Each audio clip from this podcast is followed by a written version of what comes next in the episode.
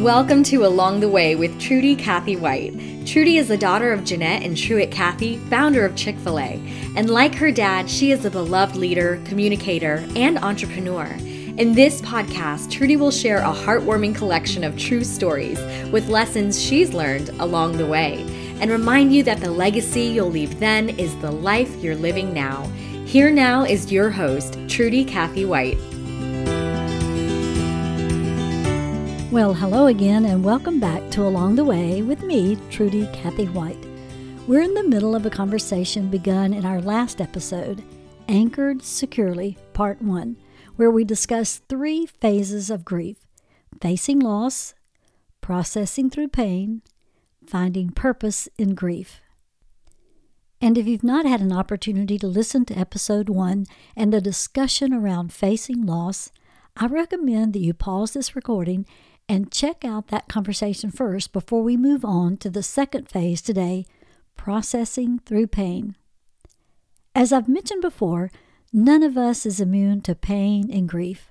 When we're suffering through the throes of heartbreak, it can be hard to see the comfort of Jesus' promises. We can come to view grief as an obstacle, but I think that's the wrong view.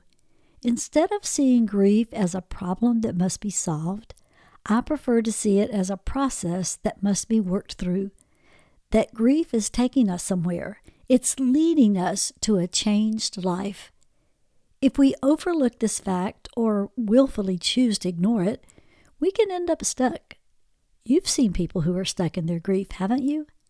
It may be years or even decades since they experienced a significant loss, but you can tell the pain is as fresh today as it was then. You can also see that their lives haven't moved beyond what's now a years old tragedy. That's because they've been unable to allow themselves to process through the pain. As we work through our grief, and as I continue to learn new things through the losses I've experienced and continue to experience, I want to share with you four ways people tend to process their pain by repressing it, by putting it in God's hands, by finding a purpose in it, and by using it as fuel to help others. Let's quickly look at each of these. Through much trial, error, and experience over the years, I've learned that grief demands openness. Now, that can come in the form of talking to a friend, working with a counselor, or simply being honest about your pain with God. However, and to whomever you choose to open up to, you've got to give a voice to your anguish. There have been times in my life when I've refused to do so, when I've tried to bury the heartache underneath my work, my relationships, and just my general busyness. But every single time I've tried that, it has blown up in my face. When I hold in my pain, I risk becoming an unpredictable ticking time bomb. My mood changes, my attitude gets out of whack. My patience disappears. In fact, my enjoyment of life becomes a memory. The pain that I've tried to bury deep within myself starts seeping through the cracks as the pressure builds. Eventually, that bomb goes off. All that pain and grief and frustration and rage comes out who knows how on who knows who when I'm who knows where.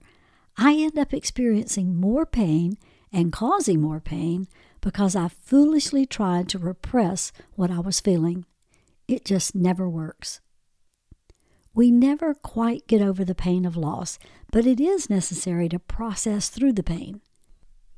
Holding on to yesterday's sorrow prevents me from moving forward towards my future. When we choose to wallow in our grief, we set a course of agony that will just keep our feet planted firmly in the past. We're literally trading tomorrow's joy for yesterday's sorrow. That's a bad trade. I know how hard it is. I've been there many times.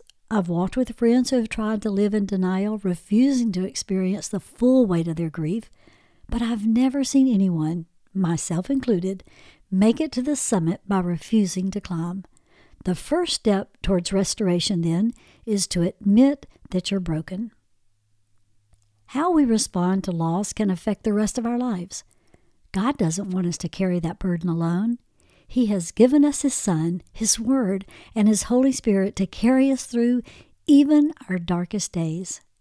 In Matthew 11:28, Jesus calls, "Come to me, all you who are weary and burdened, and I will give you rest."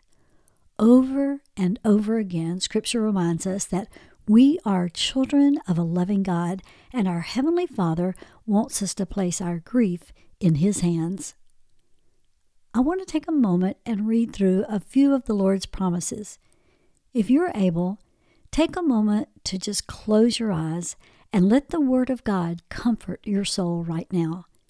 Claim these words of truth over your grief. Psalm 34:18 The Lord is close to the brokenhearted and saves those who are crushed in spirit. Hebrews 13:5 Never will I leave you, never will I forsake you. Psalm 23 4 Even though I walk through the darkest valley, I will fear no evil, for you are with me. Your rod and your staff, they comfort me.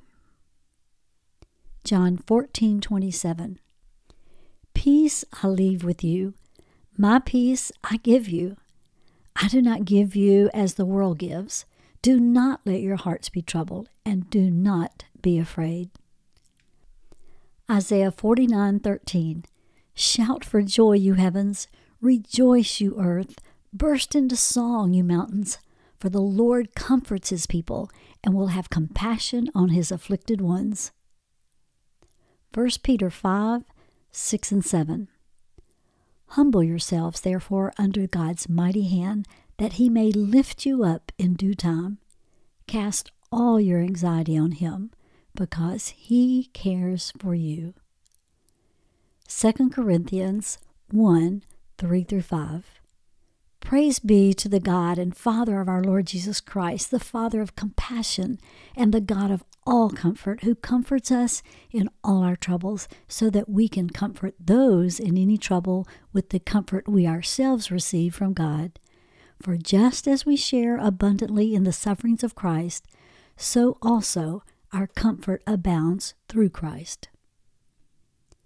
These are only a few of the assurances we have in God's Word that He will be close to those who grieve. He stands ready to wrap His love around our hurting hearts. That image makes me think of my grandchildren. Like most children, they often play rough, and bumps and bruises and skinned knees happen when they're together. When the inevitable accident happens, I can predict with certainty what will happen next. No matter which grown up is present when the injury occurs, even if I, their Mimi, standing right in front of the injured child with my arms wide open, they're going to run right past me and into open arms of their mother. That's where they find their security and their comfort, like nowhere else. When life skins my knee or breaks my heart, I have a Heavenly Father standing by, always within reach, just waiting for me to run to Him.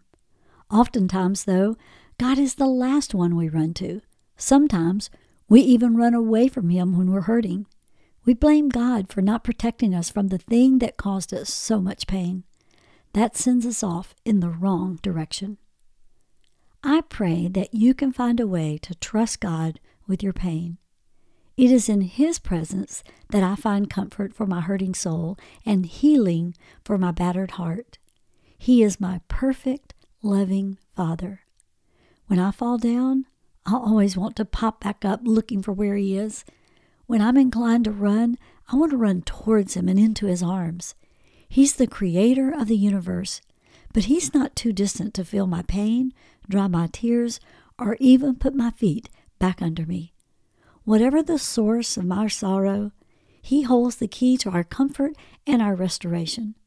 Does that make it easy? No. Does that make it hurt less? No. Again, pain is a process. God isn't there to shield us from that process. He's there to guide us through it if we allow. As we wrap up this episode, let me ask you where do you find yourself in this process of grief? Are you stuck in the heartbreak? Have you ever admitted your need for comfort to the Lord? One of the greatest life lessons the Lord has taught me is that He never wastes a hurt or an experience in our lives. We might waste that opportunity, but I promise if you allow the Lord to work in your heart to bring restoration from the pain, He will bring purpose to your grief. We'll talk more about that in part three of this anchored securely discussion. But until then, let's close with one final promise from God's Word. This is from the book of Isaiah, chapter 43, verse 2. When you pass through the waters, I will be with you. And when you pass through the rivers, they will not sweep over you. When you walk through the fire, you will not be burned. The flames will not set you ablaze. May the presence of the Holy Spirit be evident in you in whatever He has put your hands to. Until next time.